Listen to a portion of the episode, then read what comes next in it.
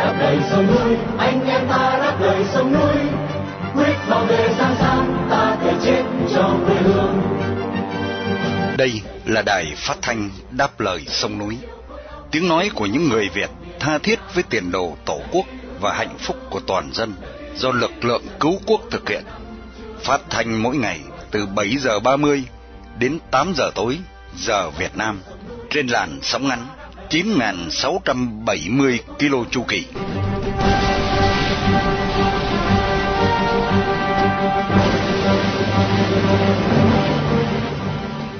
Vân Hà kính chào quý khán giả.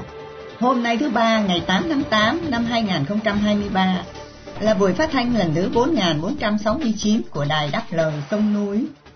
Để mở đầu chương trình là phần tin tức chọn lọc, tiếp theo là một chuyện nước non mình, kế tiếp là một đất nước đứng lên, và sau cùng là một bình luận thường xuyên để chấm dứt chương trình tối nay. Đặc biệt chương trình phát thanh hôm nay được sự bảo trợ của đơn vị New South Wales và thân hữu tại Úc Châu trong danh sách lịch vàng 365 ngày năm 2023 và cũng để vinh danh tù nhân lương tâm Nguyễn Văn Viễn, một người Việt yêu nước đang bị giam cầm trong một tù cộng sản. Mở đầu chương trình, mời quý thính giả theo dõi phần tin tức sẽ được Vân Khanh và Thiên An trình bày sau đây.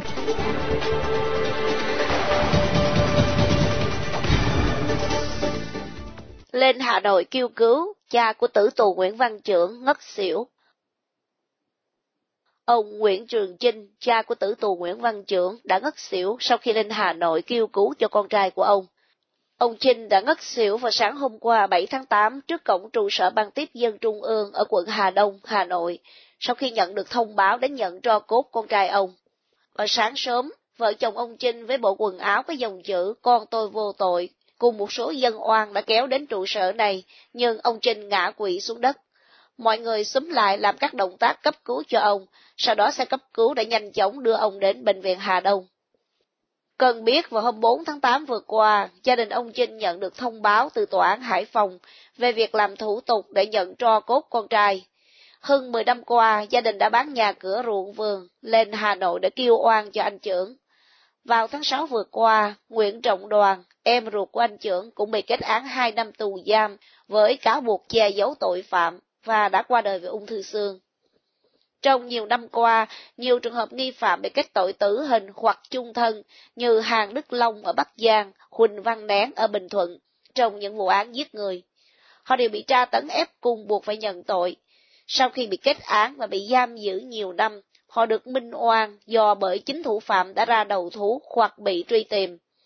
Mười năm trước, khi Nguyễn Văn Trưởng mới bị kết án, một số báo chí lề đảng có bài đưa tin về vụ án này và đặt câu hỏi về khả năng bị án oan sai. Tuy nhiên trong mấy ngày qua, giới báo chí lề đảng hoàn toàn im lặng về vụ hành quyết tử tù này. Nhà đấu tranh Hoàng Văn Vương bị âm thầm tuyên án 5 năm tù. Trong một phán quyết đầy lặng lẽ, Tòa án huyện Thống nhất tỉnh Đồng Nai đã kết án 5 năm tù đối với ông Hoàng Văn Vương với cáo buộc lợi dụng quyền tự do dân chủ trong một phiên xử vào tháng 4 vừa qua mà không hề có luật sư bào chữa, cũng như gia đình hoàn toàn không được thông báo. Ông Vương 45 tuổi, một nhà đấu tranh cho dân chủ, bị công an huyện Thống Nhất bắt giữ vào ngày 3 tháng Giêng. Một ngày sau, công an gửi thông báo cho gia đình về việc tạm giam đối với ông Vương. Theo thông báo này, công an sẽ tạm giam ông Vương trong vòng 2 tháng nhưng không nêu rõ lý do. Gia đình sau đó đến nơi tạm giam và được cho biết là ông Vương đã bị kết án 5 năm tù với cáo buộc lợi dụng các quyền tự do dân chủ. Ông Vương nói với gia đình là sau phiên tòa sơ thẩm, ông đã làm đơn kháng cáo nhưng sau đó lại rút đơn. Giới báo chí lệ đảng không loan tin gì về việc bắt giữ và kết án ông Vương kể từ đầu năm đến nay. Ông Hoàng Văn Vương là người lên tiếng phê bình trên mạng xã hội từ năm 2011. Ông đã từng bị bắt và bị đánh đập vì tham gia cuộc biểu tình ôn hòa phản đối Trung Cộng. Một số nhà hoạt động cho biết Ông Vương thường xuyên trợ giúp gia đình một số tù nhân lương tâm như ông Đinh Văn Hải và bà Hoàng Thị Thu Vang, cho dù điều kiện kinh tế của gia đình ông còn khó khăn.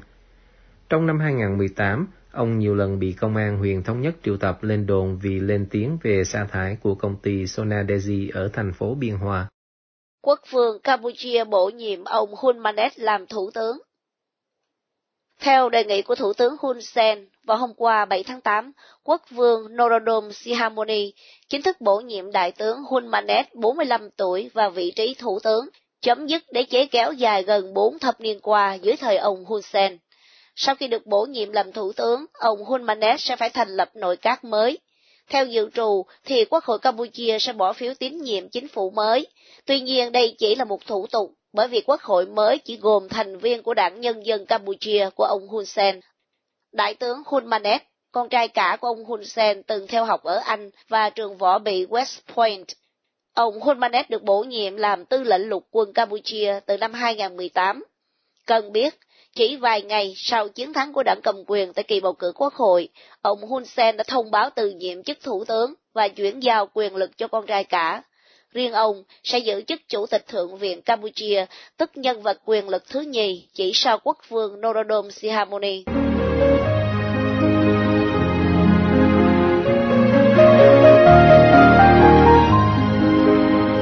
Đảng Cộng sản Việt Nam đã giết hàng triệu con dân vô tội từ khi cướp được chính quyền, nên việc giết thêm một người dân oan khuất không làm cho đảng này chùn bước.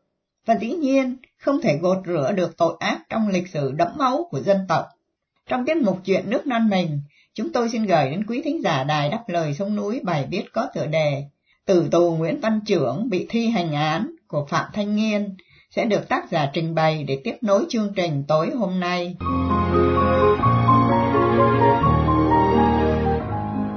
Tòa án Nhân dân thành phố Hải Phòng hôm 4 tháng 8 năm 2023 vừa ra thông báo về việc làm đơn nhận tử thi cho cốt của người đã bị thi hành án tử hình cho gia đình tử tù Nguyễn Văn Trưởng. Bản thông báo mà ông Nguyễn Trường Trinh, bố của trưởng nhận được, có ghi rõ thời hạn gửi đơn xin nhận tử thi cho cốt người đã bị thi hành án tử hình đến tránh án Tòa án Nhân dân thành phố Hải Phòng chậm nhất là 3 ngày làm việc kể từ khi nhận được thông báo này. Không rõ khi ra thông báo trên thì người ta đã thi hành án, nói tuẹt ra là đã giết tử tù oan Nguyễn Văn Trưởng chưa. Cho dù chưa thì khả năng được sống của trưởng cũng vô cùng mong manh. Khi công lý chỉ là một diễn viên hài trên đất nước này thì không còn cách nào khác là phải trông chờ và phép lạ. Phép lạ ấy là quyết định tha tội chết, tức là lệnh đặc xá của ông Chủ tịch nước Võ Văn Thưởng. Từ ngày ông lên làm Chủ tịch nước, chưa thấy ông làm được điều gì thực sự có ý nghĩa khiến dân chúng hài lòng cả. Tất nhiên, để có được lệnh đặc xá của ông Thưởng, còn cần những phép lạ khác, ngăn chặn người Cộng sản làm điều ác, thực hiện một điều thiện, chính là một phép lạ. Cố tình bỏ tù và giết chết một con người nhằm che giấu cho thủ phạm thực sự, hoặc chỉ để lấp liếm sự kém cỏi trong khả năng điều tra, phá án, hay làm thỏa mãn bệnh kiêu ngạo Cộng sản, vì người Cộng sản không giờ sai, thì dù với động cơ gì đi nữa cũng là tàn nhẫn và hèn hạ. Khi vụ giết công an tên Sinh xảy ra, Nguyễn Văn Trưởng ở cách xa hiện trường hơn 40 cây số, nhưng Trưởng vẫn bị bắt, bị kết tội giết người. Em trai của Trưởng là Nguyễn Trọng Đoàn đến trụ sở cơ quan cảnh sát điều tra để đưa đơn làm chứng cho việc ngoại phạm của Trưởng, liền bị đại tá Dương Tự Trọng, thủ trưởng cơ quan cảnh sát điều tra, phó giám đốc công an thành phố Hải Phòng bắt nhốt, tra tấn. Lưu ý, Dương Tự Trọng về sau cũng trở thành củi đốt lò của Trọng và phải ngồi tù vì tham nhũng dưới tay đồng chí đồng bọn. Nguyễn Trọng Đoàn bị kết án 2 năm tù giam với tội danh bị đặt, che giấu tội phạm. Trong tù, cả đoàn và trưởng đều bị công an tra tấn vô cùng dã man nhằm ép cung, bị buộc phải nhận những tội trạng mà họ không phải làm. Do bị đánh đập tàn nhẫn, bị hành hạ cả về thể xác lẫn tinh thần, sức khỏe của đoàn sa sút nghiêm trọng sau thời gian 2 năm bị giam cầm. Sức khỏe tàn tạ lại mang cái mắc đi tù về nên đoàn không thể xin được một công việc phù hợp. Vài năm sau khi mãn án, đoàn mới xin được việc làm để có tiền nuôi con mình, nuôi con của anh trai Nguyễn Văn Trường. Nhưng mọi bất hạnh cứ đổ dồn xuống gia đình ông Nguyễn Trường Trinh. Tháng 6 năm 2023, Nguyễn Trọng Đoàn qua đời trong đau đớn, tủi cực sau một thời gian dài chống chọi với bệnh ung thư để lại vợ và con nhỏ. Nếu tử tù oan Nguyễn Văn Trường bị toán Cộng sản đem đi giết thật, không biết ông Nguyễn Trường Trinh và vợ ông còn có thể gượng dậy hay không? Suốt mười mấy năm qua, người cha người mẹ này sống là để kêu oan cho con, là để tranh đấu cho mạng sống của con mình, dù biết là khó khăn, là mong manh, nhưng người ta chưa mang đi giết là còn hy vọng. Suốt 15 năm qua, ông Trinh và vợ đã viết hàng ngàn lá đơn gửi cho các cơ quan chức năng, trong đó có những lá đơn, những bức tâm thư ông viết bằng máu. Ông Trinh viết đơn bằng máu. Con trai ông, tử tù Nguyễn Văn Trưởng, cũng viết những dòng chữ bằng máu gửi ra ngoài để kêu oan, để kể về địa ngục trần gian mà anh bị đọa đầy suốt những năm dài kinh khiếp. Trong quá trình điều tra, nghiên cứu hồ sơ vụ án, ngay cả Viện Kiểm sát cũng thừa nhận không đủ căn cứ kết luận Nguyễn Văn Trưởng có tội. Năm 2015, trình bày trước đoàn giám sát, Phó Viện trưởng Viện Kiểm sát tối cao Nguyễn Hải Phong đã khẳng định, qua xem xét hồ sơ vụ án, chúng tôi chưa đủ căn cứ vững chắc để kết luận trưởng là người chủ mưu cầm đầu vụ giết người. Chi tiết này hiện vẫn có thể tìm đọc trên báo Tuổi Trẻ. Kể từ năm 2007 đến nay đã 16 năm, Nguyễn Văn Trưởng bị biệt giam, bị cùm chân cả ngày lẫn đêm trong buồng tự hình, không ánh sáng, không được ra ngoài và phải ăn uống, vệ sinh tại chỗ. Nếu là một kẻ đại gian ác giết người hàng loạt, thì hình phạt trên cũng đã là khủng khiếp, huống chi là đối với một người oan khuất. Đảng Cộng sản hoàn toàn có thể tử hình, hành quyết, giết chết hàng vạn, hàng triệu con người như đã làm kể từ khi cướp được chính quyền vào năm 1945. Nhưng liệu người Cộng sản có đủ khả năng để gột rửa những trang sử đẫm máu mà họ đã viết lên suốt hàng chục năm dài hay không?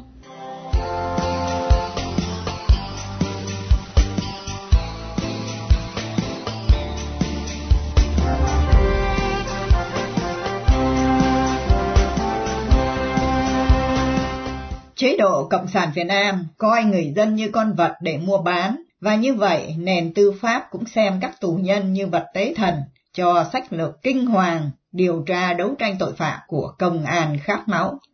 Để tiếp nối chương trình hôm nay qua tiết mục Đất nước đứng lên, mời quý thính giả đài đáp lời sông núi theo dõi bài viết Nguyễn Văn Trưởng đã từng nhận tội, có oan không?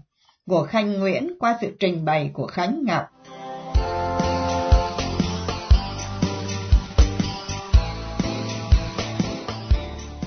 Ngày 27 tháng 1 2008, Cơ quan Cảnh sát điều tra thành phố Hải Phòng ra kết luận khẳng định trưởng đã khai nhận cùng Trung và Hoàng chém chết thiếu tá công an sinh với mục đích cướp của để lấy tiền mua heroin.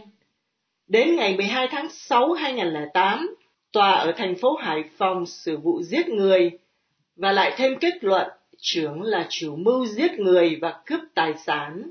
Dĩ nhiên là có lời khai, ký nhận của các nghi can, nên án cuối cùng của Nguyễn Văn Trưởng là tử hình. Tuy nhiên, theo đơn kêu oan của cả năm người liên quan trong vụ án, Viện Kiểm sát Nhân dân tối cao vào cuộc thẩm tra lại hồ sơ và nhận ra những tình tiết không giải thích được. Chẳng hạn trong nhóm người đó có người không hề gặp mặt như Hoàng, còn trưởng thì được làm chứng là đang ở Hải Dương, cách nơi gây án 40 cây số. Còn đoàn là người làm chứng ngoại phạm cho trưởng, thì khi đến công an trình báo, bị bắt và bị tra tấn, sau đó bị ghép tội che giấu tội phạm. Còn rất nhiều chi tiết khác mơ hồ không được làm rõ trong cuộc điều tra điểm này. Ngoài ra câu hỏi lơ lửng là năm thanh niên bị gom chung vào tội sát hại công an sinh, sao lại biết vào đúng ngày tháng và địa điểm đó, công an sinh có mang tiền trong người để họ đến đúng nơi, giết người cho việc mua heroin. Mục đích mua heroin là theo suy luận của công an Hải Phòng. Ngày 18 tháng 4 2011, Viện Kiểm soát Nhân dân tối cao ra kháng nghị giám đốc thẩm số 09 sẹt KN Viện Kiểm soát tối cao V3 đề nghị tòa xét xử lại theo thủ tục giám đốc thẩm hủy bản án hình sự đối với trưởng để xét xử phúc thẩm lại theo hướng giảm hình phạt cho trưởng xuống tù trung thân. Lý do là có nhiều chi tiết mà ngay cả Viện Kiểm soát Nhân dân tối cao cũng lắc đầu không hiểu, nhưng rõ là không thể làm bẽ mặt tòa án nhân dân tối cao, nên chọn là giảm án chứ không thể hủy án.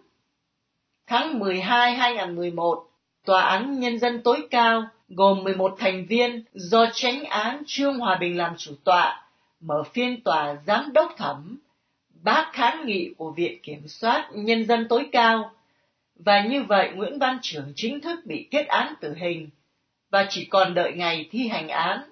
Sự việc kéo dài đến nay bởi áp lực dư luận xã hội chất vấn chỉ ra những sai lầm của công an điều tra mà đến nay cả hai nhân vật cấp cao có liên quan là Phó Giám đốc Công an Dương Tự Trọng và Giám đốc Công an Đỗ Hữu Ca đều đã bị bắt, ngồi tù vì nhũng lạ. Hầu hết các vụ án oan ngất trời của Việt Nam đều dựa chính vào lời khai của nạn nhân và chữ ký. Thế nhưng con đường đến những bản khai nhận tội đó, ít ai biết là máu và nước mắt đã được lau sạch chỉ còn lại lấp lánh chiến công và sự ngạo nghễ của công an điều tra. Các trường hợp tử tù khi may mắn được minh oan đã kể lại những nhục hình kinh hoàng, nếu không nói là thú vật từ công an điều tra. Ông Nguyễn Thanh Trấn bị công an Bắc Giang truy hỏi về cái chết của một phụ nữ vì có người tả ai đó giống ông.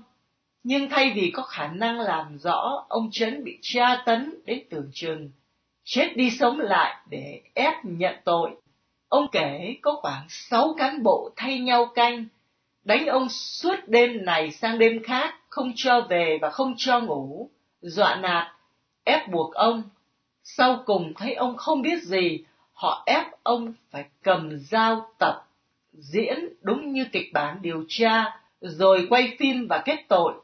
Đơn giản vì công an đã bắt thì phải có tội, còn ông Hàn Đức Long, dù có nhiều bằng chứng ngoại phạm nhưng công an điều tra tuyên bố qua kết quả đấu tranh đã khiến thủ phạm nhận tội.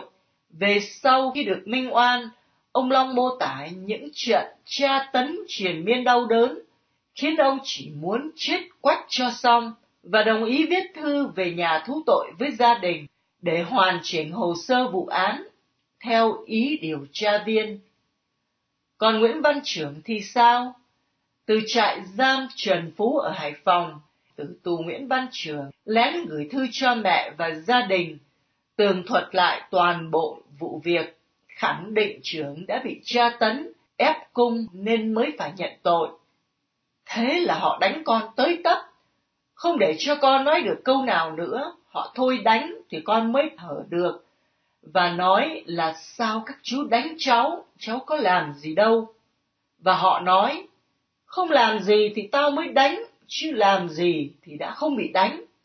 Và họ lại tiếp tục đánh con tiếp, và dùng còng số 8 treo chỉ có hai đầu ngón chân cái chạm xuống đất. Khi ở trên trại kế Bắc Giang, con đã nghĩ là mình không thể sống được đến lúc ra trước tòa để nói lên toàn bộ sự thật nên con đã thêu lên tất cả quần áo chữ trưởng VT, tức trưởng vô tội. Cả vò gối con cũng thêu nữa, còn áo phông trắng con thêu bài thơ kêu oan. Trăm triệu dân đen Việt Nam cứ chiếu theo những gì đã xảy ra, thì ai rồi cũng có thể là những người phạm tội hợp pháp, một khi bị đưa vào đồn công an để điều tra đấu tranh tội phạm, một khi có điểm chỉ và nghi ngờ mơ hồ việc tiến đến định danh, định hình câu chuyện phạm tội là sự sáng tạo bằng vũ lực của người điều tra, mà chính báo chí nhà nước đã từng khẳng định. Ông Nguyễn Hòa Bình, hiện là tránh án tối cao của nhà nước, đã từng trơ trẽn khẳng định với báo chí rằng vụ án Hồ Duy Hải là thớt và dao thì mua ở chợ để góp vào, chứ không có tang vật hiện trường nhưng vẫn xác định là án giết người hoàn chỉnh, thì liệu đó có phải là tấm gương điên loạn cho bất kỳ cơ quan điều tra nào đang hành sự noi theo hay không? Tháng 3 2023, ông Nguyễn Hòa Bình nói trước Quốc hội, tự ca ngợi là các tòa án đã thụ lý hơn 2,4 triệu vụ việc, giải quyết được hơn 2,3 triệu vụ việc, đạt tỷ lệ 97,6%, chất lượng xét xử tiếp tục được bảo đảm và có nhiều tiến bộ. Tỷ lệ bản án quyết định bị hủy, sửa do nguyên nhân chủ quan hàng năm đều dưới 1,5%, đạt chỉ tiêu nghị quyết của Quốc hội. Nghe mà não lòng số phận con người Việt đặt dưới cửa công quyền lại chỉ được nhìn lại theo chỉ tiêu như một mặt hàng sản xuất lập công. Như vậy đó, Ngày nào nền tư pháp Việt Nam vẫn còn coi con người như vật tế thần cho quyền lực nhà nước và danh dự hảo của kẻ cầm quyền, thì chừng đó sẽ mãi còn những án oan ngút ngất trời cao.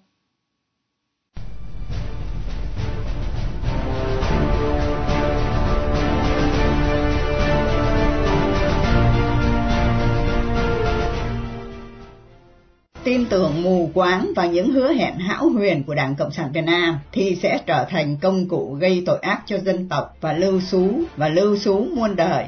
Mời quý thính giả đài đáp lời xuống núi nghe phần bình luận của Hiếu Trân với tựa đề Cái chết của một hồng vệ binh sẽ được song thập trình bày để kết thúc chương trình phát thanh tối hôm nay.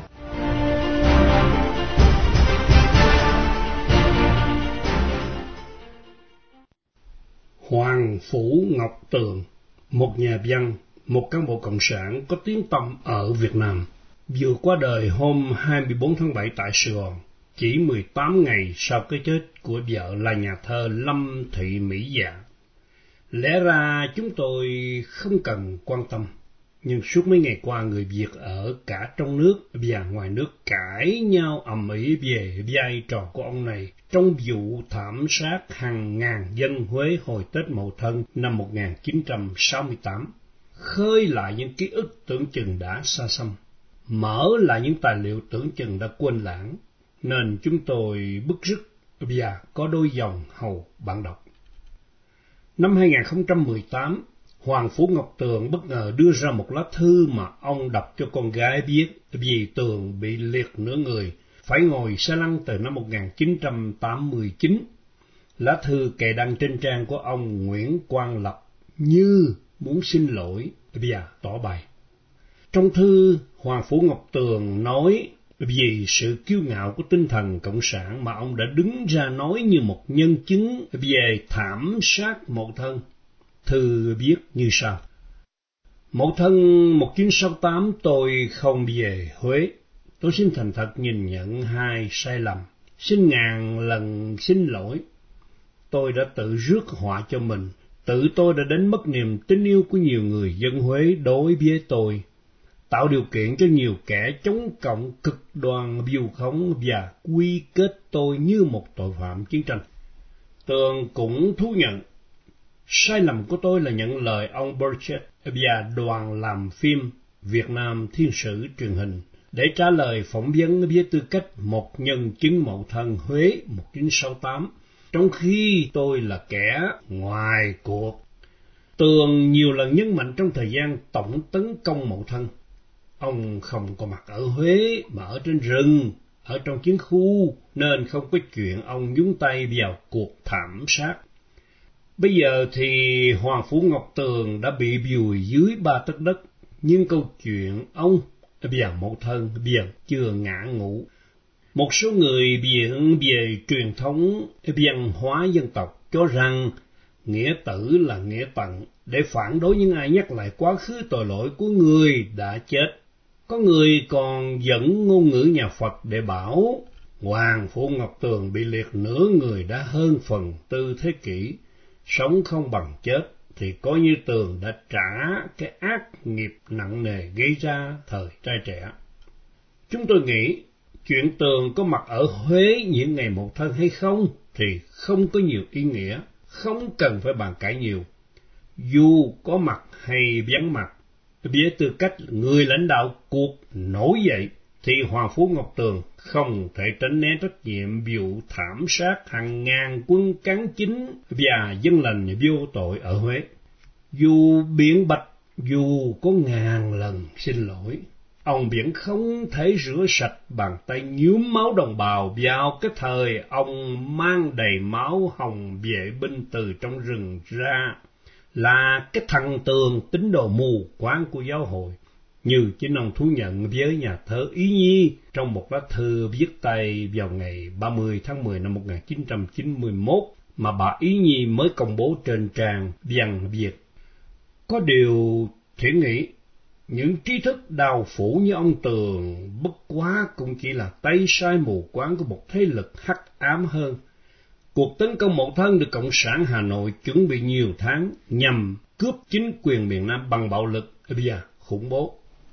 Ở Huế, trước cuộc tấn công Mậu Thân, Cộng sản soạn ra hai danh sách những mục tiêu cần diệt, bao gồm tất cả các biên chức dân sự, sĩ quan quân đội và gần như tất cả mọi người có liên quan tới chế độ Việt Nam Cộng Hòa, cũng như những thương nhân bất hợp tác, trí thức và tăng lữ.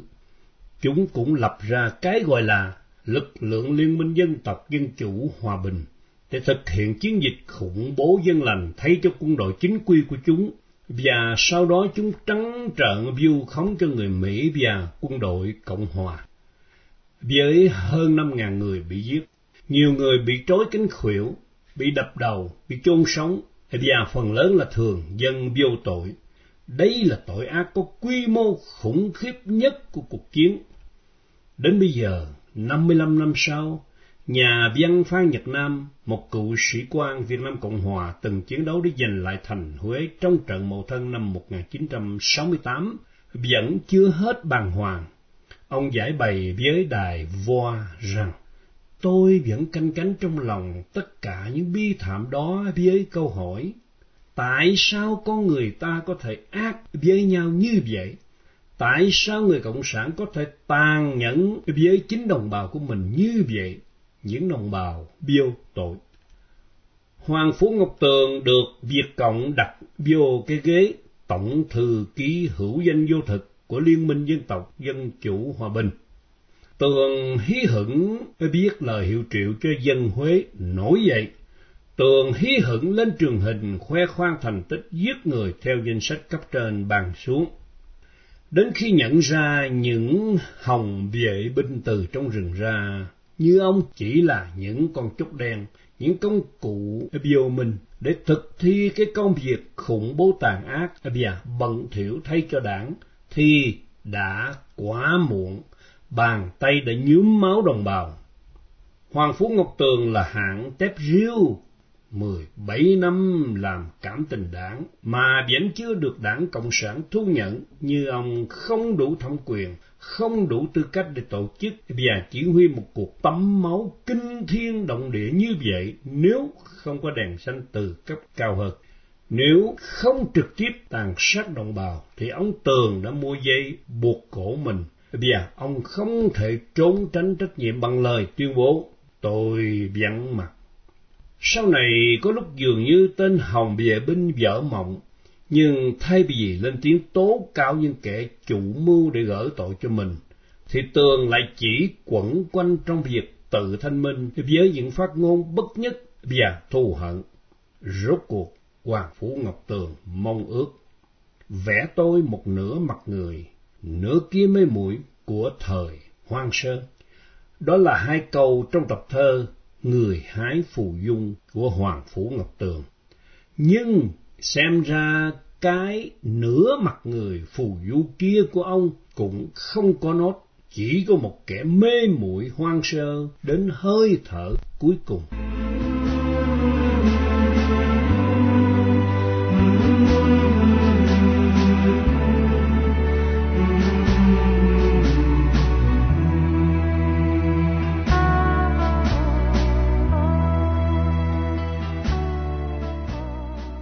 Trước khi chia tay trong buổi phát thanh tối nay, kính mời quý thính giả cùng đài đáp lời sông núi nhớ đến tù nhân lương tâm Nguyễn Văn Viễn, sinh năm 1971, bị bắt vào ngày 13 tháng 1 năm 2019. Hiện đang bị nhà cầm quyền Cộng sản giam cầm với bản án 11 năm tù vì lòng yêu nước, lẽ phải và sự đóng góp tích cực vào tiến trình dân chủ hóa Việt Nam.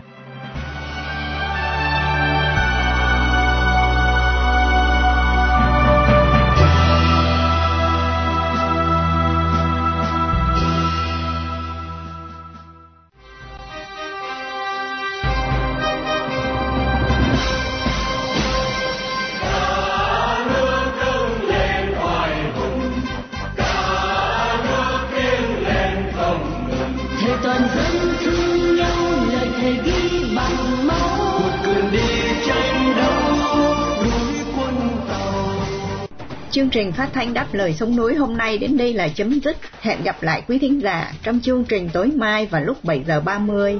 Cảm ơn quý thính giả đã theo dõi chương trình. Chúc quý vị một đêm thật bình an. Xin mến chào, tạm biệt.